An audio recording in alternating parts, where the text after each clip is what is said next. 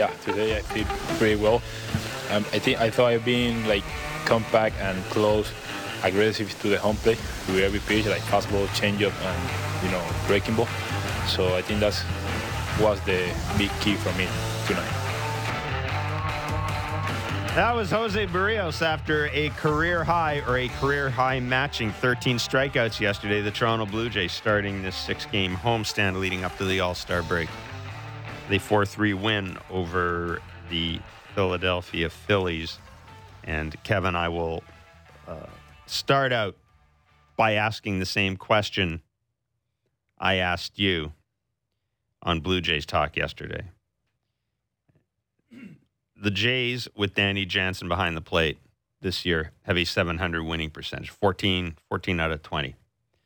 Uh, Danny Jansen back in the lineup last night, caught José Berríos, didn't use PitchCom unless there was a runner in second base, seemed to have a real good pace, very little shaking off, thirty-one curves, fifty-one fastballs, twenty-four of them four-seamers, twelve changes, fifty-one swings, twenty whiffs, curveball velo exactly where you want it to be, eighty-two seven around there. So how much of that do you think came from the fact that Danny that, that Danny Jansen was behind the plate? That's a, that's a that's a very hard question to answer. You, you know, the, the stat that you mentioned about them with a seven, what was it, a seven? fifty winning percentage. With Dan, it's only twenty games. With Dan, with Dan, yeah, it is. I, I, I'm not real sure. You'd have to go back and do some digging on how many hits and what they did with runners in scoring position and who was hot offensively and who was throwing and how did they feel. But there's no doubt that just by watching, you don't even have to be a baseball fan or a Blue Jays fan. What's the difference between Alejandro Kirk? Well, love Kirky. And, and any other catcher that they've had behind the plate that's not Danny Jansen. Look at the difference. Look at the setup. Look at the presentation. Look at what he does with his glove. Look with, you know, how wide he gets when he wants a breaking ball, how much he puts his head out in front a little bit lower. That way the misses, because you don't throw. Berríos doesn't throw a bazillion miles an hour. So when he throws a breaking ball in certain sort of counts and the sequencing, and if he wants to go back-to-back with breaking balls, the misses have to be not good, great. And for him to give a setup with wider base, which puts Danny a little lower, which gives Berríos the target of where he wants to start the breaking ball, which is the head, the forehead. So that way, when it breaks, it's breaking off the plate. It's not staying on the plate, and it's on the plate at eighty-two. That's good hitting. That's back leg city. If it's off the plate, that could be a swing and miss or a take to live to fight another day kind right. of thing.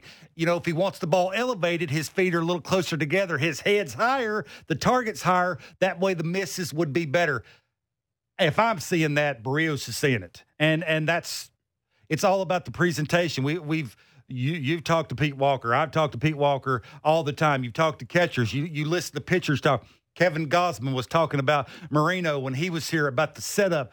Uh, Ross Stripling was talking about that, just by when he wants to throw it, where he wants to st- set up. The higher you are means you want that pitch to be in a certain area, but you want it to end up in a mm-hmm. better spot and not on the plate just because of where the catcher's setting up. You watch Danny.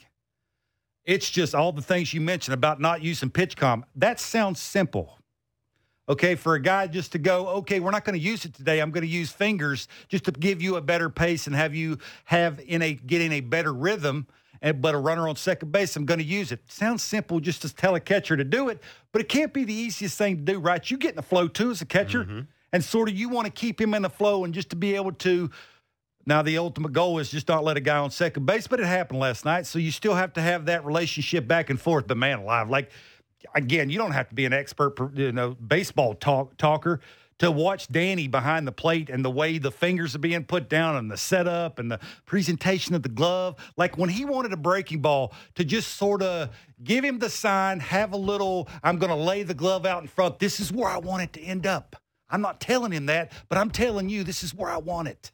It's just little things like that. Sounds simple, looks simple. It's baseball one oh one. You gave a guy one hundred thirty million bucks. He should know how to do that. But occasionally, you need a little help.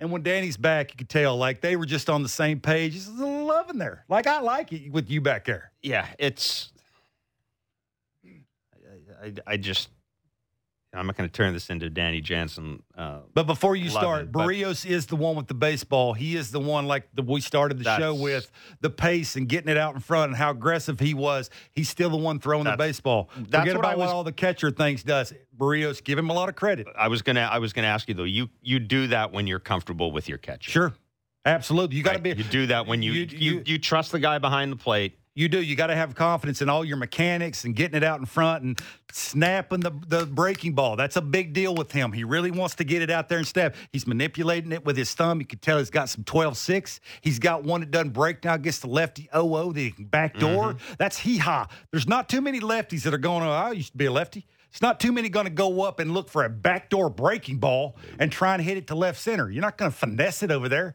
You want to hammer it over there. And if a guy can do that, be unpredictable, oh oh, all of a sudden that opens up everything with two strikes. So he's unpredictable, two strikes. He's unpredictable, oh oh. He had a good flow. He had a good pace. He had a lot of confidence, and confidence beats the guy on the on-deck circle. Yeah. He's got another start. He'll he'll get the ball Sunday. Uh, in the final game of the uh, before the All-Star break for the Blue Jays against Kansas City. Ross Stripling starts tonight for the Blue Jays against Zach Wheeler. Kevin Gausman goes Thursday, I believe. Just had a brain fart here.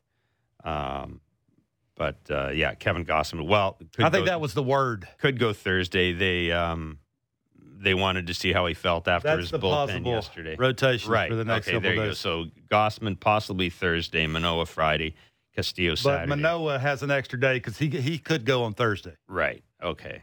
But it Charlie said that Charlie said that he thought if Gausman felt okay after yesterday's bullpen, mm-hmm. that, that he would uh, he would likely go. And it's funny because he was, you know, he, Charlie talking yesterday about, well, Gausman threw a pen today and da da da da da da. Oh yeah, and Kikuchi threw a pen today as well.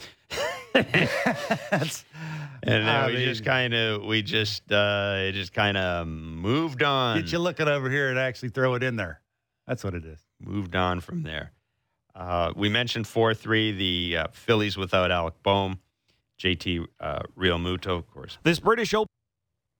Ooh. Right. Bryce Harper and uh, something British happened. Open. British Open. Bryce Harper, Gene Segura, Camargo. That kind of surprised me a little bit there. Uh, are out of the lineup for the Phillies. Kansas City's coming in town. We expect the Kansas City Royals to be without a bunch of guys who were unvaxxed. One of them, Andrew Benintendi. So I guess we can lay to rest any rumors about Andrew Benintendi coming to Toronto. But let's go back to last night's game. Lourdes Gurriel Junior, Kevin, four for four. I uh, guess the infield hit, ground rule double. I asked you this, and I'll ask you again today because I know that you wanted to go into a little more detail and we have more time. What makes a streaky hitter streaky? That's a million-dollar question, and, I, and I'm not sure that, that khakis or, or an organization that have actual players that actually go through that have any idea what that player is. Player may not know why it is. Absolutely not. I, I do think that this game is so mental that, you know, it's funny that Lourdes is the guy we're talking about, had a really good spring training, hitting balls everywhere, just hammering baseball. In the first month of the season, couldn't hit a ball for tee. Yep. Like, it, it is, for me anyway, he is a long-limb guy. And a lot of the times, long limb guys lose direction a little easier than shorter, shorter arm, more compact guys who can, you know, be a little bit more, I don't know, dramatic or or a little bit more in tune with their lower half and landing in the same spot all the time. Which the old saying is, wherever your feet go, your hands go. And Lourdes is one of those guys that has to have, you know, the good direction, the good landing spot, consistent landing spot. Repeat that over and over again, and that just takes at bats. And then you add the mental part of it. You know, he's been through it. It's brought, been brought to his attention. Guillermo Martinez has talked about it. Again, I get back to this. We, we've had conversations about the at-bats change when they fall behind. Hitters are no different. When they go through little hiccups and it's been drawn to their attention, why? It's like Vladdy, the ball down and away. You add the little T where you want uppercut. Well, you're throwing it to his attention that he can't hit that, and you're trying to figure out ways to hit it. When guys go through little struggles, it's the exact same thing. So for me, I, th- I think most of it is mental because he's a really good bat-to-ball guy. Now, he's got enough bat speed that he can hit velocity, he can get the head out. But that, for me, because getting the head out, didn't have elite bat speed, but he does have really good mechanics with his lower half when he's going good. And for me, that that mostly has to do with the mental part of baseball, but also it is the long limb thing. And, and it's just, it's, it is amazing how, you know, one month it is just looks like it looks now, where he is just, if it's the way he's hammering it to the right field, down the right field line, if it's in, he's getting, you know, the front foot down. He lands close, which keeps his front side in, which is a big deal for long limb guys, because if you land open, what's trailing? Your hands. And what happens? Your hands get longer. They get further away from your body, and you're playing catch-up, and because your arms are longer than everybody else's, it's very hard to get barrel to velocity. When he lands close, keeps the front side in, the hands stay a little bit closer to your face, which means the barrel's a little click quicker to the baseball, and he's hitting balls wherever he wants to hit them. I just think he's getting better pitches to hit, and it's the mental part of the game, and his mechanics are good. Yeah, I'm happy because we talked about it in spring training, and one of the questions we had out of spring training is, who is the guy that could give you the year better than you expected from him? And I thought Lourdes Gurriel, and I admit this is based on what everybody was telling me in spring training and what I was well, seeing. They, the way I, he, looked. I, I, uh, he, was, yeah. he was unconscious in spring training. I but came out of that convinced. We should have knew better. His, uh, yeah, exactly. Yeah, we should have. In his last twenty games, he's hit safely in seventeen of them. He's hitting four hundred, thirty for seventy-five, eight doubles. Love eight doubles. Two homers, eleven ribbies. Got a one point oh three one I'm going to put you on the spot O P S. Because this is what we do on this show. All right. We'll put you on the spot. If Jeff Blair, if the Toronto Blue Jays came to Jeff Blair and said tomorrow, not today, because they're throwing this question on you today. Tomorrow. Tomorrow. If you could change the lineup. Change the lineup. Give me your first five guys. Oh. Obviously, Springer, George Springer. Springer, Vladdy, uh, Lourdes, Bo, and then Kirk. It's a, it is a thought. That's something, you, you know, that I, I mentioned it to you. You asked me this sort of, well, we had a, we had a caller call in and ask us about, about the, instead of about wanting to drop Vladdy in the lineup because Vladdy is scuffling. And, and I said, no, I wanted to have a little bit more sense of urgency. Yeah. The urgency would be because he, he feels rush hitting second. Silly. These guys are professionals. Him running off the field, he should be able to, because it only happens once. Well, and the other thing, it's only is happening once. We've, we've, we've, and it only happens at home. Ex- that, yes. So it's not like you know, it's not like it's all the time. Every single time he goes to, to the plate, it's one time. So it just would seem like you know. Besides, there's a lot of other things for me anyway. When you watch him, his game planning befuddles me. Well, that's a big word for me. Befuddles me when I watch him. Those three syllables. How befuddle. About that? Three syllables out there. Listen, Come on, I've man. I've been listening to you. Let's go. Three syllables for Barker. I've been li- I've been listening to you whenever you try and sound smarter than everybody else. That's true. I, it's just it's just funny that he tries to go up and hit a pitcher's best secondary pitch when you know, Marquise Grissom, and I and I brought this up, people that listen to me talk, I talk a lot about Marquise, and the one thing he told me is you're not going to make a living off hitting breaking balls. You're going to make your living off hitting fastballs and velocity, and especially in twenty twenty-two, you would think it, when you're twenty-three years old, you should just be free and easy and letting it eat. Why you would want to go up, it looks like oh oh. Till the at bat's over. Yeah. It, can you explain that to me? I know he's an off the field guy, and he will go watch video of similar hitters who face that certain guy, how that certain guy has pitched to that guy, and he sort of that's how he makes up his game plan. But when you're having sort of the year he's having, why wouldn't you just simplify it? That say stay within my strength, which is I have a better chance of swinging at a strike because it's straighter. And I have a better chance of being on time, which I have been inconsistent with that all year with the second little start that I have going to the baseball, get my foot down and not flying open. You can see it all the time. He flies open and the head's flying and he's looking at the third base coach instead of the baseball. You can't hit what you can't see. But I, you just think simplifying it that much and not overthinking it. And it just, it, it, it I'm really confused about that. I'm really confused why you have so many different people that could walk up to Vladdy and go, hey, I, this is what I'm seeing, and this is sort of what you're doing, and why are you doing this when you could just simplify it? Santiago Espinal, having a good year. First thing out of his mouth is, I try and stay up the middle and look for fastball. Simple approach, not trying to do too much. Why is he trying to stay up the middle? That adds length to your barrel. Keeps the barrel in the hitting zone a long time. Don't want to have an alligator in and out. So just the thought, not always going to hit it there, but you're thinking that because it keeps your barrel in the zone a long time. Why would a guy like Vladdy not want to do that? It It is puzzling. It uh, is a little. It is puzzling. He got it. He did get it. He, he got a slump-busting single. We call it a slump-busting single last night in his last at-bat. Rolled the ball through left field. Uh, three strikeouts, though. I, and and we've got to we got to talk about the play. Okay, but for, before you, before you do that, I don't you know want, they they you, they did face how many p- pitchers? Six different pitchers last he, night. But I think he got he got three different because I think Appel faced him twice, if I'm not mistaken. But even even, even that further to my point is when you're facing that many different pitchers in one game, you got to simplify. You really don't know which way it's breaking, or you but Fair you point. know how hard he throws. And and maybe it moves. If it moves, would tell you to force it on the plate that much more. That was my point. Get an athletic position against velocity, and you can ju- adjust to the off-speed stuff. It just seems like he's backwards. So let's talk about the play at first base uh, last night, because that was not a good look, say the least. Uh, fourth inning, the Jays have uh, Berríos has just given up a home run to Bryson Stott. Uh, is it Matt Verling? Yeah. Third base. Third baseman's at the plate. He strikes out swinging.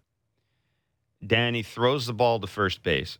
Vladdy is late getting over to first. Mm-hmm. Uh, gets the ball. And. Lollygag. I don't know. Yeah. Gets the ball. Doesn't touch the bag. Runner's called safe. Now.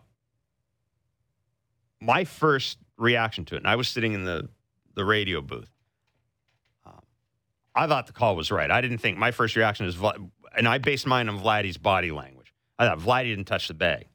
Now, Vladdy is looking into the dugout, and the, the Jays are going to decide whether to peel, and he's waving his arms.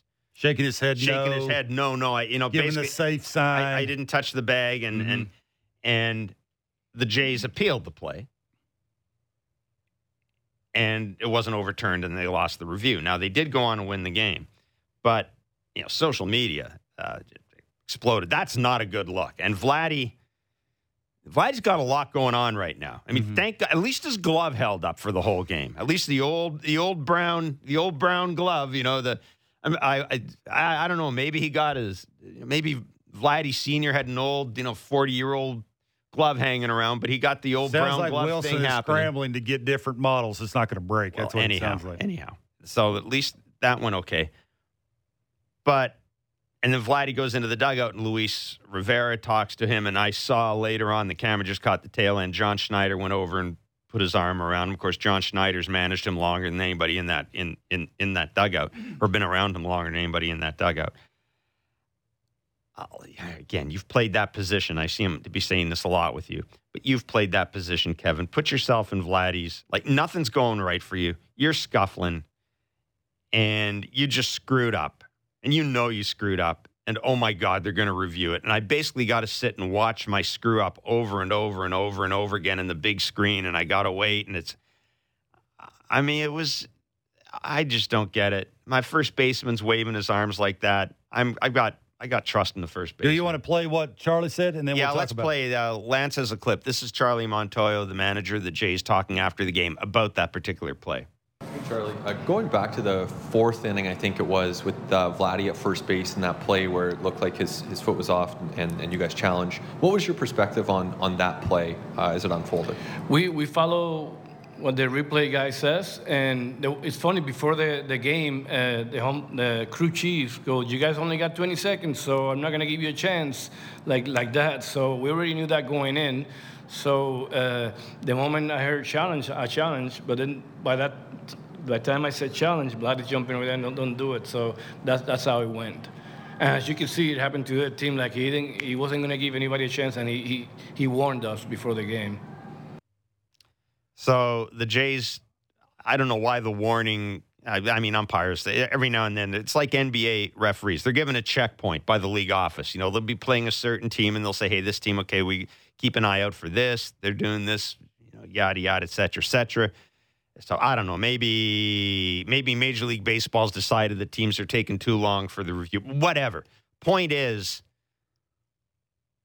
uh, I I just I, I go with my guy. I go with my guy in the field because okay. it, my my initial reaction is, why would Vlad? Vladdy's not going to tell you that the guy is safe if he unless he knows he's safe. Like that's. There's no gray so many, area. So many, there's, there's so no many, gray area. There's so many things wrong with what Charlie said there about the twenty seconds. It's been twenty seconds. I, I looked it up. Is it changed? Like, why why, why should an umpire have to tell you that it's twenty seconds? And it's the fourth inning. Like, like it's not like your pitcher on the mound stinks and you have to have that out. No, he's been dominating yeah. the Phillies. Like, I know how big big time these games are. They're in the bottom of the lineup. I, I, mean, I mean, it's it's, it's it's just it's it's it's a. I hate to say it this way. It's a panic move. It's a minor league look. I thought it was a panic move. There's, there, there's thirty. There's thirty is an exaggeration. But there's a ton of, of coaches in that dugout who should be paying attention to the player on the field who is closer to the play than you are. And if that player feels that strongly enough about that he missed the bag and it's not even close in his mind, and don't be doing that because it's too early in the game and that guy on the mound is dominating that other team. It's my mistake. Don't challenge because we may need it when a runner's on second base and the other team's first baseman traps a ball that hit the net, and, and you might need an extra swing, and maybe you need to challenge that. It's just it's not a good look because obviously it sounds like a lot of coaches were paying attention to John Schneider instead of paying attention to what was going on in the field, and everybody was in a hurry. The other thing, too, I got to say this. And there's this. No excuse for it. I got to say this, Kevin. It, If you're Vladdy, I, I'm hoping that he's also thinking, my guy's just giving up a home run. Like, let's – the pace is good, though. Let's not slow this yeah, down with a freaking – yeah, but the home run was review. A really good pitch. Yeah, but, but, Occasionally, but, but, a big league hitter is going to beat you. Don't slow this down with a freaking Yeah, I don't review. think that Let, was it. He, I think he thought what you were thinking is, I screwed up, and I don't want to have to pay attention to it for the next four or five minutes. Right. I think that was it. You know, you, he was playing over because it was a right-handed hitter, so he's playing a little bit more in the hole, and he just didn't have an urgency to get to first base. You got to get over there quickly. I tried to play first. You got to get over there quickly because if you don't and you're on the run and the catcher's trying to throw to you, the play is off. The throw is off. You have to reach over, and now it's very hard for the foot to find the bag. It's mm. very hard, exactly what he went through. So, yeah, I would just love Charlie to come on that thing and said, hey, we screwed it up. It won't happen again. Say that. What can we say then? Every, every once in a while, human beings make mistakes. Say that. That's what I just don't understand about that. But you just come on after the game, be and ask a really good question, question that need to be answered, and say we messed it up as a coaching staff. Won't happen again. We should have trusted our players and been paying attention. I don't say the twenty-second thing, and we've been warned and – And the All-Star break can't come soon enough for Vladdy, though, can it? I mean, it just can't. It, it, get here tonight. You said to me yesterday that he might need to go in the home run derby, I, and I'm almost in the in that camp with you.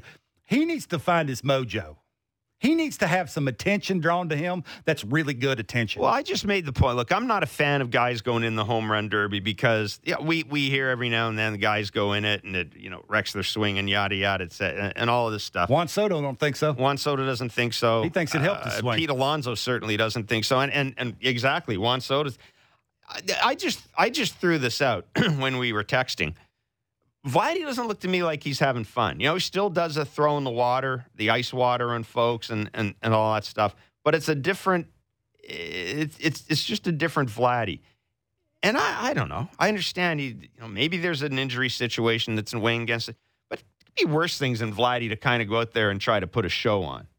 And just have fun and just you know, yuck it up with with with the rest of the players with the rest of the players in the game and, and be on the field and go up and just swing free and easy. Just swing for the fence. Don't worry about you're hitting the ball or what the count is, what the pitch is going to be. I just something I thought about. I, I don't know. It would make a something little bit of sense. About. He would have to have buy into that. I don't think the Blue Jays. No, you're keep, not going to tell the guy keep to him do. From doing it. I think if he wanted to do it, he'd be out there doing it. Yeah. I personally think it would be good for him.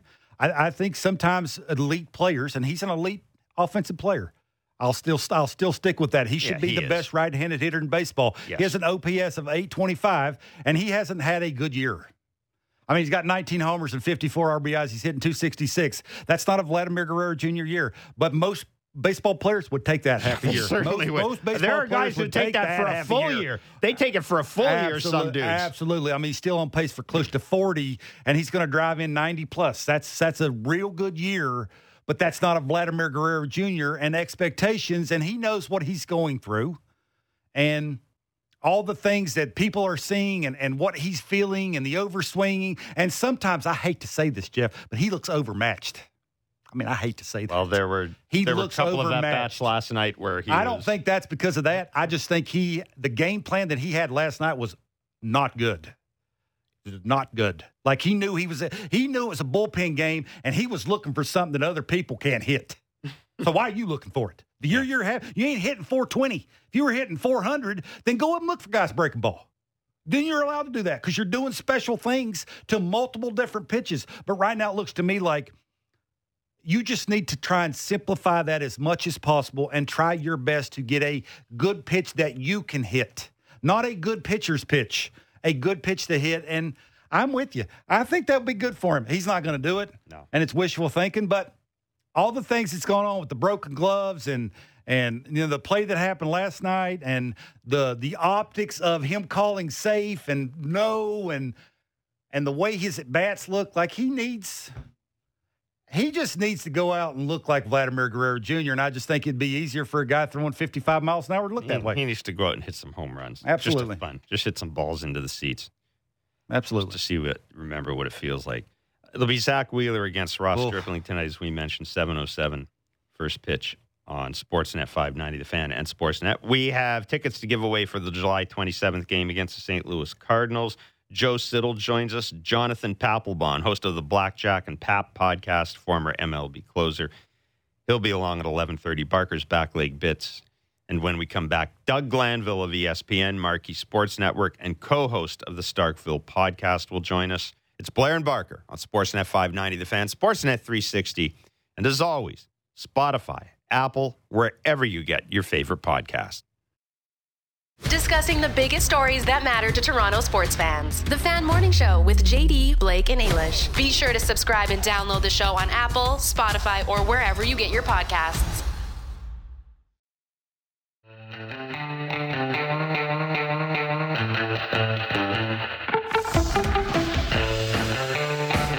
Shout out to the Baltimore Orioles, by the way. They're five hundred, as we all predicted. I was all over that. I think I had the Orioles. They they were one of the wild card teams that I picked. It's better than the Marlins. The A L East, also as we all predicted, has every team over five hundred. That's the best division in baseball. It's not even close. forty-four and forty-four. It's not even close. Your Blue Jays, Kevin Barker, are forty-six and forty-two. I'll take it. The Red Sox are forty-seven and forty-one. My Rays are forty-seven and forty, and nobody's New York Yankees are sixty-one and twenty-six. Oh. But that's something. That five teams over five, four, five hundred or better in that division. Yeah. Good luck being a good, consistent team in this division. It's hard. It's not easy. Got you. You got a lot of teams who can spend tons of money. You got the Blue Jays who will want to spend some money or more money. And you got the Orioles who, I don't know if this is pushing along the process, but you would have to think you're in that organization. Moving the fence back has told your fan base and your players something. Well, you've got home. a plan. Something. You've got a plan. Yeah, and maybe this has pushed the plan up a little quicker. Yeah. Anyhow, it uh, is interesting. It is. It's very interesting. Mm-hmm. We watched the uh, Rays and the Red Sox a little bit last night as well, and I want to talk to our next guest uh, about that. As we'll, we'll we'll take a look at Major League Baseball. We're what uh, today's Wednesday, Thursday, and Friday, Saturday, five days away from the All-Star break. Doug Glanville of E S P N, Marquee Sports Network, and co-host of the Starkville podcast joins us on Blair and Barker. Doug, thanks so much for taking time out to uh, talk to us today. I don't want to, I'm not going to approach it the same. I, I heard the podcast you and Jason did with Ken Rosenthal and, and Tyler looking at, at kind of the first half of the season. But I, I, I wanted to drill down a little more, if we could, at least at the start, on the A L East, because Chris Sale came back last night, looked really good. Um, you know, and clearly took some of the edge that he had in the uh, tunnel after that uh, being after that horrible minor league start, when he when he went out and kind of trashed the tunnel in Worcester, took a little bit of that energy out onto the field last night. Look, I've kind of thought all along, when you look at the A L East, that those three teams, that the Red Sox are the one team that has the most room for internal improvement, because they're going to get Uvalde back, they're getting Sale back, That should mean Garrett Whitlock gets to go into the bullpen. Hopefully things even out. How do you see the East from your vantage point? How do you see it shaking out right now? Yeah, and uh, yeah, thanks for having me. It's uh, it's it's great to be back. I mean, it's the thing about the East is you mentioned the parity. Uh, you have great teams that are beating up on everybody else, pretty much. You know, and they're they're in the boxing ring together, but they are, you know, they have a lot of upside, and and to me, a lot of that upside is just by getting healthy. And so it's a good point to look at Boston because, you know, when you lose two frontline starters or at least anchors to your rotation and the potential of them just getting back to form, then all of a sudden you're in a different game. I mean, it changes your whole bullpen, you know, how it's constructed, how everybody's used. And that's it's such a jolt that you need going into the second half of the season because, as we know, you know, shortened spring training, all the issues, twenty twenty, pandemic, you know, these starters are just trying to figure out how to go deeper into games. And for the most part, the solution is just shorten their starts. And right now we're looking at the lowest average start, you know, maybe well be in history, or certainly last five years. It's under five innings. Uh, so when you look at numbers like that, you say, well, any team that can get some starters, whether by trade or by just being healthy, has a huge advantage. But if it's just a health issue, then now you don't have to give up chips. You don't have to make moves. And it buys you some time, possibly even into the future, because you're not giving up prospects. You're not doing all these moves that could disrupt the, you know, sort of the gelling of the team. So, uh, I, you know, I see the, the Jays, all these teams, uh, you know, beating up on each other. And that's the only window where other teams outside of that division may sneak in. You look at Seattle, or as you mentioned, Baltimore is on fire. And I'm, I'm actually doing the Cubs Orioles series right now. And, mm. you know, they're tough, man. Their back of their bullpen was like lights out. I was like, Hmm, these guys are, you know, you know, they know how to pitch at, at the right time. So, just tremendous talent in that division. Doug, I want you to take us inside a, a player's perspective when it comes to getting close to the All-Star break and having those days off. If you're not an All-Star and you're, and you're getting to go, you know, home or do whatever it is. When I was in the minor leagues, I was always thinking about whether I wanted to spend the money to, to fly home. That was my little thing. You didn't make a ton of money at the minor league level. You that was more the thought process of, you know, instead of me trying to get healthy or get hot that way. But as a big leaguer, we'll flip this around sort of to Vladimir Guerrero Junior Me and Jeff have been having these conversations about the quality of his at-bats and could the All-Star break. Now he's going to the All-Star game, but could that help him, give him a jolt? You mentioned that word jolt, and that's sort of, you can relate that to individual players. Is that something that everyday players think about? And in your mind and your past experiences, do you think that would help? It definitely could help. I mean, uh, you know, I remember my first at bat going into the second half of ninety-nine. I hit a home run at Fenway. I was like, okay, you know, so I was like, I'm feeling pretty good, you know. So, I mean, you know, I learned over time with experience, you you figure out how to use it effectively. If you're not certainly fortunate to be in the game itself, uh, you know, for for me, I mean, I went to a Hall and Oates concert in Colorado one time. I was like, all right, I'm gonna regroup and just go see some live music, you know. I just so uh, you know, you realize that the the The, the dimension of how you're frequently out there playing every day and just the commitment you're making. You know, you miss weddings, you miss funerals, you miss a lot of things, and there's just a chance to reset, see family in a different kind of light where you actually have a day off or a couple of days off, and, and that allows you to regroup. I, I was always afraid to take too much time off of just not picking up a bat. My, my rule was that if I had three days where I didn't swing a bat, my swing was kind of broken. I had always had to put it back together. So for me, it was important to just, you know, stay sharp, but mentally to, to get out of the grind for a minute and just say, okay, let me think about, you know, what this means and what we can do. Uh, I, you know, I joke a lot about the, you know, the off season. That say, I'd love to make a t-shirt saying ten things you figure out in the off season. And it's like, and I'd same thing it. For the All-Star break. You're like, oh yeah, of course. If I just like hit that leg kick a little bit higher, everything's perfect until you get back in the batter's box. That's, That's awesome. Yeah, I'd buy that shirt too. Come I to would think too. That's, That's not a bad shirt. idea. That's, That's not a bad idea. Hey, uh, who, uh, who do you think is poised to surprise us after the All-Star break team? Which team do you think is poised to maybe go in a run or, or maybe go in a reverse run? Maybe a team that is, is, is you know, going to have a tougher time than we thought. So just across the league? I yeah. mean, I mean, I, I, I look at it like, who am I? I didn't see the Cleveland Indians, or, well, the Guardians now, gladly. I didn't see the Cleveland Guardians where they are. They're so young. I mean, mm-hmm. This is a young team. And I guess my relationship with Terry Francona it allows me not to be totally surprised because he's so good with young players. I remember coming up, you know, into Philly, finally getting my first starting job with them. And, you know, we had a pretty young team. You know, you think about Rollin and Lieberthal and Abreu and so on. Yeah. And, you know, he was he was just great with us, gave us a, a lot of bandwidth, laid back. And I think the thing he needed to kind of figure out at the time was more the X's and O's, right, the strategic. And with the, I, I say, see him as a tremendous beneficiary of how analytics has played a role because that, those are areas like he didn't want to necessarily, you know, go super deep in because he was such a human, humanity-based, you know, manager. And so that, you know, that was something surprising. I didn't think that, I thought this was like a rebuild season. Mm-hmm. And so I, I watch them because you, you know, they're, they're good. You know, they, they're, they're a good team. And, and it's not just like, oh yeah, they just kind of like, you know, got lucky here and there. It's things that you know, always can bite any team. But once again, if you stay healthy, so that, that's one team I'm watching the Orioles now. And, and they, they definitely surprised me. I picked Seattle from jump to, to do well. And they were, they had disappeared. And they don't have a whole lot of offense, or at least production-wise. And then they rattled off, you know, eight so eight in a row. So teams like that, you know, when you get on these streaks and you have divisions that are this tight, th- mm-hmm. that changes everything. And that's what we're looking at this season. Just these teams are all bunched together, and it looks like it's who's going to be able to time it out, you know. And you can't control this, of course, uh, at the right time. And you go on a run in September, like the Braves or something last year. Uh, you're looking at a situation where you could you know, find yourself in the World Series.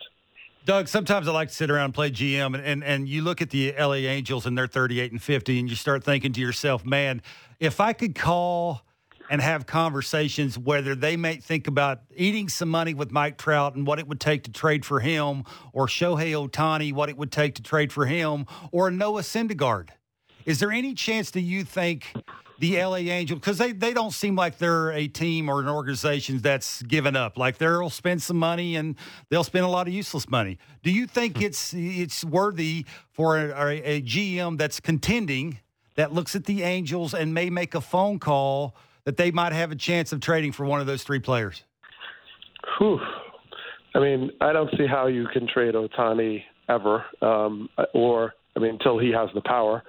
Um, Mike Trout either. I mean, you have basically two of the greatest players mm-hmm. of generations. I mean, that's it's hard to do, which also speaks to why you have to pitch to win.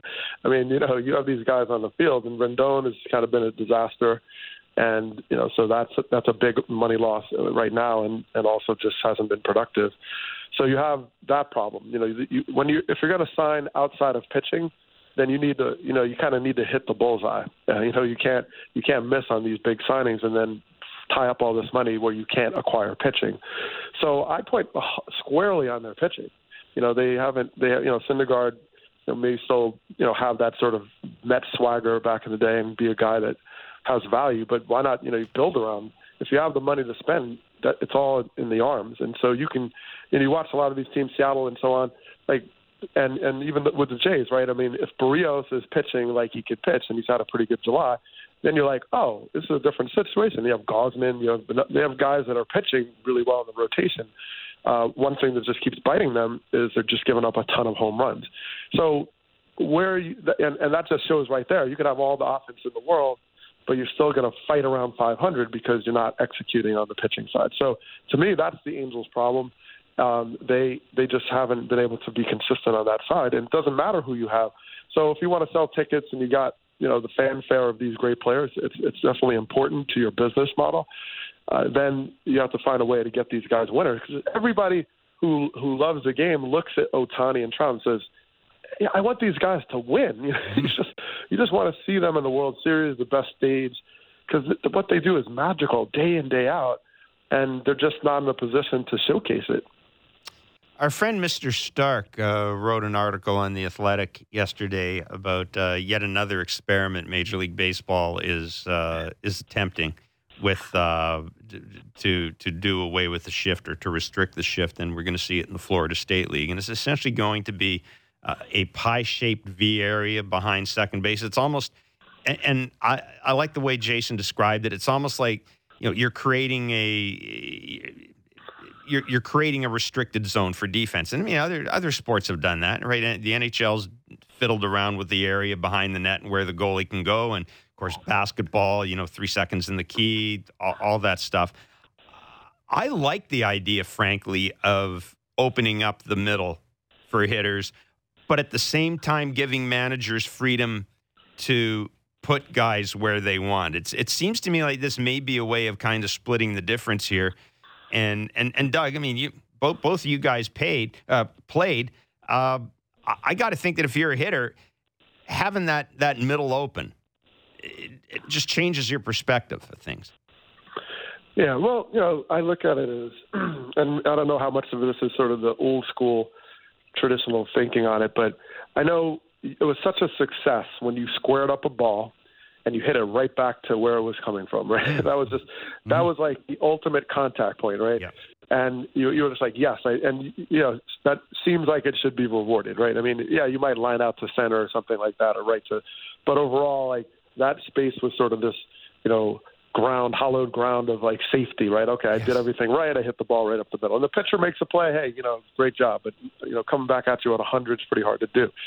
And and so, yeah, if they have a wedge or they limit zones where they say, okay, here's your position, and, you know, you say, okay, this is good. I mean, you I, when I see Manny Machado catch a ball in the right field corner, I'm like, what what is going on? Okay, what, what's happening here? You know, you know, so it's like, you know, like, and, you know, it, and you see the, the third baseman sprinting to, you know, right field and then back. I see the Austin Riley and all these guys.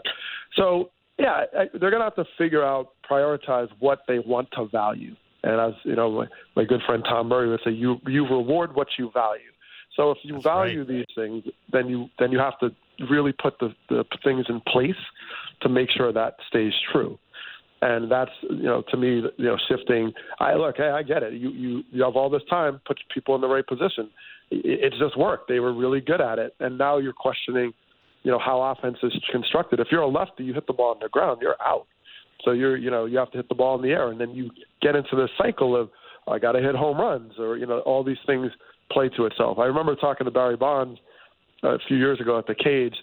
And I asked him about shifting, and he was, like, immediately offended. But, of course, now he was, you know, just productive. yeah. But he said, he's like, well, okay, fine. The shift is going to stop me from hitting four hundred.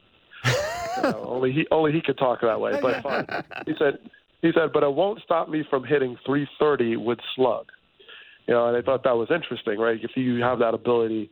But that's going to that's why it changes the focus. So I think it will address more than just the vacuum cleaners of taking away singles. I think it's just so the points of emphasis as a hitter yeah. will, would also change. And, you know, you want to see the ball in play. You want to see action. You want things happening. And, you know, right now it's just, you know, home runs and balls in the air and all the, the, the great teams have high ground ball rates now, you know, yeah. because they're, they're, it's just hard to get hits on ground balls. It was funny because last night uh, Kyle Schwarber led off the game for the Phillies and the Jays immediately went to the four-man outfield, and Schwarber walks up to the plate and taps and Danny. Counted him. And counted him. He taps Danny Jansen on the on the pad, you know, on the, on the knee pad, taps the umpire, looks out, and you can see him. He takes one, his finger. He's going one, two, three, and over. It was like, you know, it's like a, a an N F L official before the kickoff, making sure everybody's got eleven men in the field. It was, it was, and he was, it was, and he was laughing when he did it, and Jansen was laughing as well. But it was just, it was one of those moments. It was very funny. It was like trying to figure out where everybody was. Right, I mean, and, and you know, there's it's like a visual look, and that's so comforting for, for fans, right, who are just familiar with the sport and, you know, have the traditions of it sticking in certain, you know, structures, right? It's like you see the warning track and you see the running lane, you know, two things I think are kind of overrated, by the way. But mm-hmm. you see it, and you're like, oh, yeah, and the bases are spaced a certain way. And, and yes, is it, is all these things forever? No. But uh, but baseball is slower to change in those regards, and you want to be very thoughtful about about it because, you know, you have four-man outfields and all this craziness, and uh, and yeah, so it is a very reasonable thing to say, all right, here's here's your zone, you know, this is your zone, and you you declared a certain position. If you're a right fielder, this is where you can play, and you can do anything you want in that area. But, you know, I mean, that's that's certainly a way to address it, and I, I'm sure they're going to be making some change. It's just a matter of how, how far they're going to go. Last one before I let you go. Which organization in New York, the Mets or the Yankees, in your mind, have to make the biggest splash at the trade deadline? Easy question. Yeah. Well, Yeah, I mean, the Mets have to do something because they're the Braves are on their neck, you know, yeah. and, and the Phillies aren't far behind. It's just the, it's just their positioning. Uh, the Yankees, I mean, their you know their splash is like to just keep everybody out of the way, you know. I mean, you know, back in the day, you remember they wasn't it them they signed like Jose Canseco just to keep him from the Red Sox, like yeah. that kind of yeah. stuff. Yes, exactly. You know? so so that that's the move they make, but the the Mets have needs, you know. They have to they have to create that space because the Braves are coming and. And uh, and they and they look fantastic. I mean, they are arguably better, certainly better than they did a year ago last year. So, sure. you know, watch out. Doug, really good of you to join Great us today. Stuff. Thanks so much, man. Be thank, well. Thank you. Absolutely. Thanks, guys, for having me. Take care. Doug Glanville of E S P N Marquee Sports Network and co-host of the Starkville Podcast, but, uh, which, by the way, you got to subscribe to the Starkville Podcast. It is a hoot. It's great. It's fun. It's funny you mentioned that. Andrew Benintendi has been talked with the Yankees. Mm-hmm.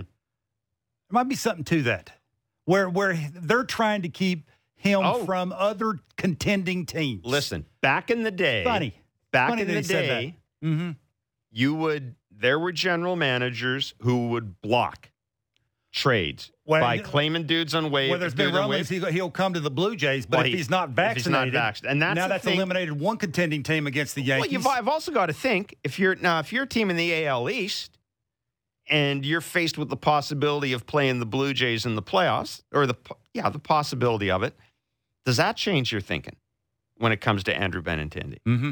Does that change your thinking when it comes to any? And and we do not have again the Benintendi thing. That's the word is is that, and I use the word in air quotes, is that he he's he's unvaxxed. He was not vaxxed early in the year. Um, and and I mean you're. Well, we'll know generally, if guys are, well, we should we might know today. Mm-hmm. I've I've got to think somebody will ask Mike Matheny today who's coming and who isn't coming to Toronto, and we should have a better idea today about that. But yeah, that that's and, and I'll tell you this, especially if you're the Yankees, like if, if if you're standing back right now and you're the Yankees, and you're saying, okay, who are we going to have to beat? Well, probably going to have to beat Houston. There's no question. And then you're looking at the other teams.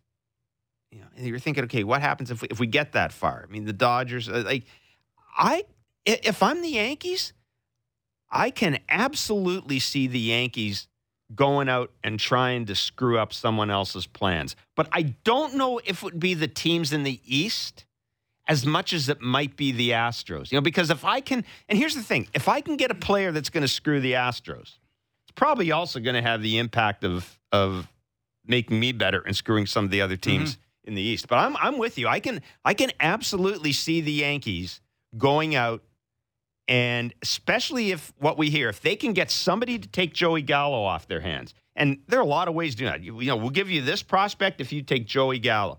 If they can pull that off, as John Heyman and others are reporting they're trying to do, I can absolutely see them basically getting the guy that would help every other team in baseball. I just think, for me anyway, all, all the pressure's on the Yankees. There's no pressure on the Mets. The Mets got a good team. They got a, the, the, the one, richest owner in baseball who is came out and said, I will spend whatever it takes. So you know in years coming, he's going to spend whatever it takes to make that team good the only and thing I was, consistently. I just think... What's Max he, Scherzer's contract? Is he just on a two-year deal? Yeah.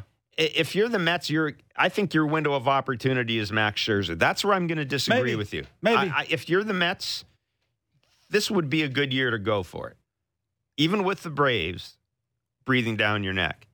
Well, well, it is. And the, even well, with what's the happened Dodgers to Aaron being, Judge? Could you get a Shohei Ohtani in, in in Yankee Stadium? Like there's some still some question marks on how good the Yankees can consistently be, and the pitching that they have, and and. The, the the things that's going to happen to their G M if they don't win, like there could there could be some, I don't want to say, I guess retooling, rebooting, like some things that could happen in, in with the Yankees that would allow other teams to, to catch to to you know to, to make up some ground with them. I just think a lot of pressure's on the Yankees to be really good. The, the year that they're having, they're they're sort of running away with this, and if they don't at least make it to the to the World Series. Some people are losing their jobs, yeah. and they know it, and that's what I said. I just think there's there there needs to be a Frankie Montas or a Luis Castillo, a big-name pitcher go to the Yankees. Well, and the thing with a big the, splash. The thing with adding a big-name pitcher, too, it's easy. If the Yankees had a big-name pitcher, everybody's looking for a big-name pitcher. So if you add Luis Castillo or Frankie Montas, you're taking him away from a team that you're Absolutely. probably going to, because no one. Two birds with one stone. Yeah, I mean, the, mm-hmm. the Oakland, uh, bad example. Washington's not going to be trading for uh, for Luis Castillo no. or Frankie Montas. It's only a handful of teams that would want pitchers like that. But I, I would not under, considering how last year ended for the Mets, considering you brought Buck Showalter in, you've got two years on Max Scherzer, I think there's there's almost as much pressure on the Mets as there is on the Yankees. To, to to perform this year. I don't think anybody, well, second, nobody we'll loses their job with the Mets. No. Unlike New York. You're correct about that. Mm, yep. Nobody loses their job with the, the Mets, but I still think pressure there's, on a, the Dodgers, there's a clock there. Pressure on Houston. I mean, with Houston and Dusty, maybe Dusty's had, sort of at the end here, and he's only got so many years left. Dodgers, Dodgers have Dodgers have been there so long, they, like they, they're going to consistently be there. Dodgers have the Padres, World Series. They have no. It's it's just it's one. It's two teams really. Yeah. It's the two teams in New York. So it is interesting. It'd be interesting to see how it's how well, it's handled. That there's probably I'm I'm sure there there's a certain pressure with the Houston Astros because you want to win for Dusty. I'm sure there's a certain pressure there. Dusty, you want to you want to pull that off. Sure. For Dusty. We've got a pair of tickets to give away to the July twenty-seventh game against the Saint Louis Cardinals. We have Joe Siddle, Blue Jay Central analyst. We have Jonathan Papelbon, host of the Blackjack and Pap podcast, former M L B closer. All that ahead in the second hour of Blair and Barker on Sportsnet five ninety, The Fan, Sportsnet three sixty, and wherever you get your favorite podcast.